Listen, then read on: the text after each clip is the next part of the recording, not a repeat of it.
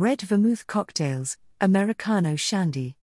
This spritzy cocktail comes from the idiosyncratic mind of Kate Hawkings, who went from a waitress as a student in London to become chair of the Guild of Food Writers, having written for The Guardian, Independent, Telegraph, Sunday Times, and Elle Deco and published the Vermouth-tastic book, Aperitif, a spirited guide to the drinks, history and culture of the aperitif.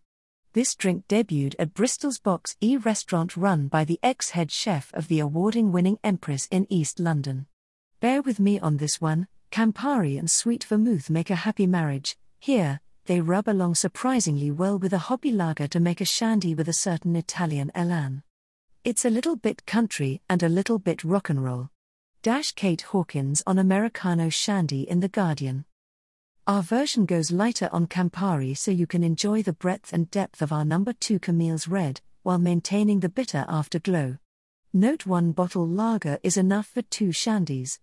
Ingredients 50 ml London Vermouth Company number 2 Camille's Red. 15 ml Campari. 150 ml Hoppy Lager. We like Southwark based, Yorkshire brewed toast lager is made using old bread to make a light lager with a delicate hoppy character, which is fruity and crisp with aromas of malt and fresh bread.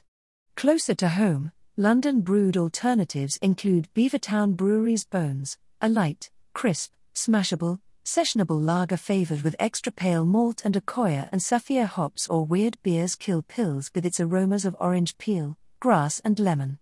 1 lemon slice, to garnish. Method Pre chilled small beer glasses in freezer or fill a beer glass with ice and let them chill for 5 to 10 minutes before discarding. Fill chilled glass with new ice and add the number 2 Camille's Red and Campari before topping with lager. Garnish with a slice of lemon.